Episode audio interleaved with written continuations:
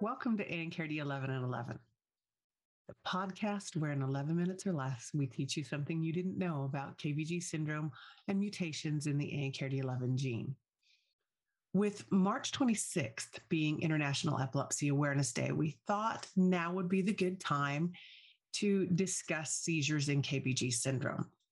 In a recent poll conducted in the KBG syndrome family group, 39% of respondents stated that they had experienced one or more seizures.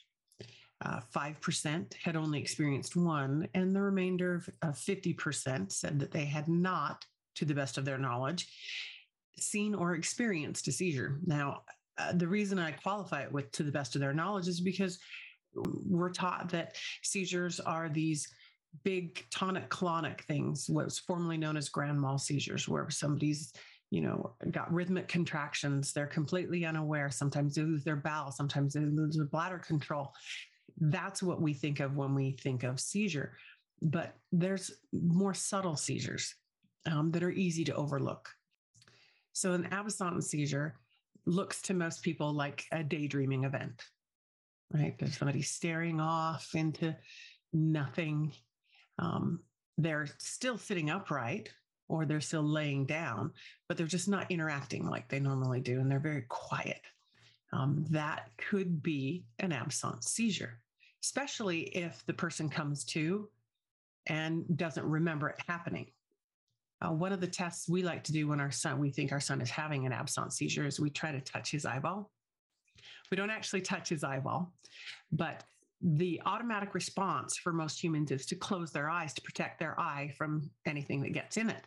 So if we get to his eyelashes and he doesn't respond, we know that he's having an absence seizure and we make sure that he stays safe. That's really the only thing you can do in a seizure is make sure that the person is safe and doesn't get hurt while they're experiencing the seizure. Another type of seizure that most people are unfamiliar with is called a partial seizure, where only part of the brain is actively seizing. So only part of the body is responding to that event. So a lot of times um, in our son, uh, partial seizure would be him straightening his leg. Uh, he'll just sort of tighten up um, only his right leg. And then after a few minutes, he relaxes. Um, I've seen partial seizures in people where they uh, were trying to speak, but they couldn't speak. And they were trying to hold uh, a pencil, but they couldn't grab the pencil. Um, there's many different types of partial seizures. and When it's important to note that in the partial seizure, um, it's apparent that something is neurologically going on, but it's not always recognized as a seizure. Another type of seizure that's not well recognized is the atonic seizure. Um, atonic means without tone. So you literally would have somebody that's just sitting on the chair and then just sort of collapses. Um, or somebody that's walking and they just fall down. Um, it's when you actually watch it happen, it's very apparent that that person is offline. They don't try to put their hands up. They don't try to stop in any way, shape, or form. They're not grabbing at anything. They literally just plant on the ground. The the types of seizures that almost always get overlooked are myoclonic seizures, just sudden jerk. I cannot tell you how many times we've been with our boy and he'll have a myoclonic seizure while he's holding his toy and he'll end up throwing the toy and someone will correct him. And I'll explain to him, no, he was having a myoclonic seizure, just sudden jerk of the arms or a sudden jerk of the legs. So another type of not well recognized seizure is a gelastic seizure. So gelastic seizures are just sudden bouts of laughter for no apparent reason. Um, we see them in our boy whenever he gets Miralax. Uh, it's not a recognized side effect of Miralax, but for him, it kicks off gelastic seizures. Having now talked about some of the types of seizures, what do you do if you suspect that one of those things is a possible seizure? Well, the first thing that I always recommend to people is to video it. It sounds cruel, I know, it's not, though, because when you go into the neurologist and you tell them that you think your child is having seizures, they ask you what it's like. That video is the best way to show them exactly what happened.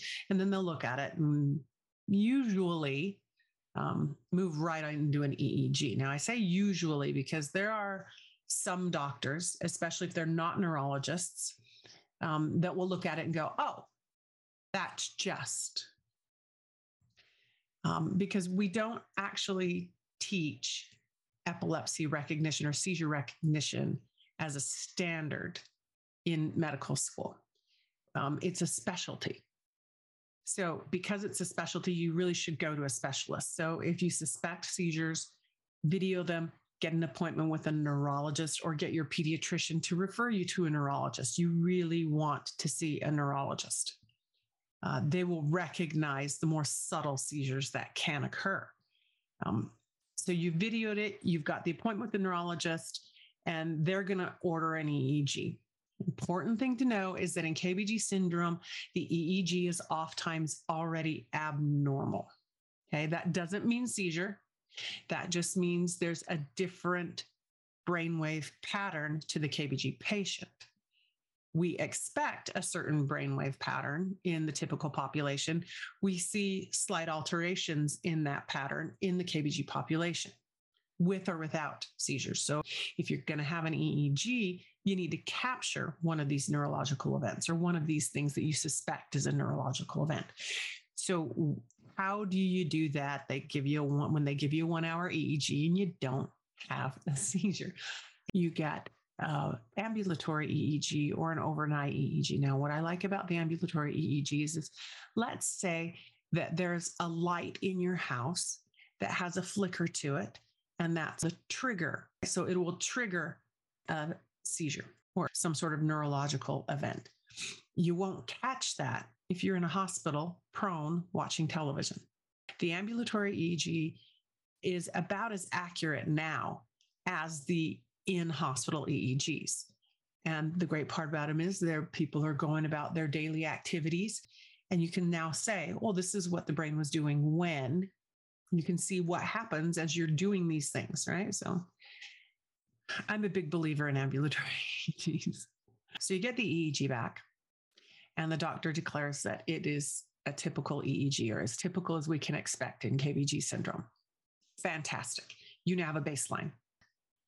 The baseline means it is the expected normal for that patient, right? anything that deviates from that baseline can be called an unexpected result and you can address it. So you get the EEG back and it's abnormal and you did capture a seizure. What then? All the things that I've said here today, I need you to remember this. In KBG syndrome, patients with seizures usually respond very well to treatment.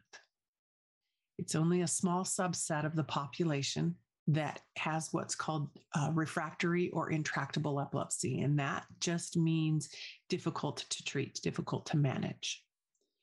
Uh, there are alternatives to medications. There are, you know, diet changes that sometimes help. Um, there are surgical interventions that sometimes help. You will have to discuss that with your doctor once you verify that seizure has happened. But again, the important thing to remember most KBG patients respond very well to treatment. Okay. So we bring this up because March 26th is International Epilepsy Awareness Day. And because there have been a few questions in the family group, and we want to try to put your mind at, at, at ease over that by giving you the information to say, I think we need to investigate this further so that we can treat it as soon as possible, so that we can stop these things from happening and we can go about progression. Um, so I equate getting an epilepsy diagnosis to getting a diabetes diagnosis. You know, you're going to have to change something in your life. You know, you're probably going to need medication. You might need to change your diet. You definitely have to take precautions. Yet we don't approach epilepsy the same way as we do diabetes. Why is that? Because seizures are scary.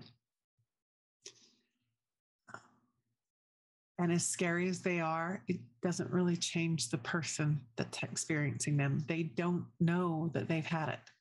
So you need to be their biggest advocate when that seizure is happening. You need to make sure that you're comfortable in keeping them safe uh, having information about what to look for is always a good thing. especially with a neurological event. Um, and especially when somebody is as vulnerable as they are when they are in seizure. Um, people need to know that they're safe if they're going to have a seizure. And if you don't know that the seizure is happening, you can't take the extra precaution. If you and, and if you have any questions, please don't hesitate to ask. I will always be here to help. Um, epilepsy is something that I'm entirely comfortable with. So don't be afraid to get help. Don't be afraid to say seizure.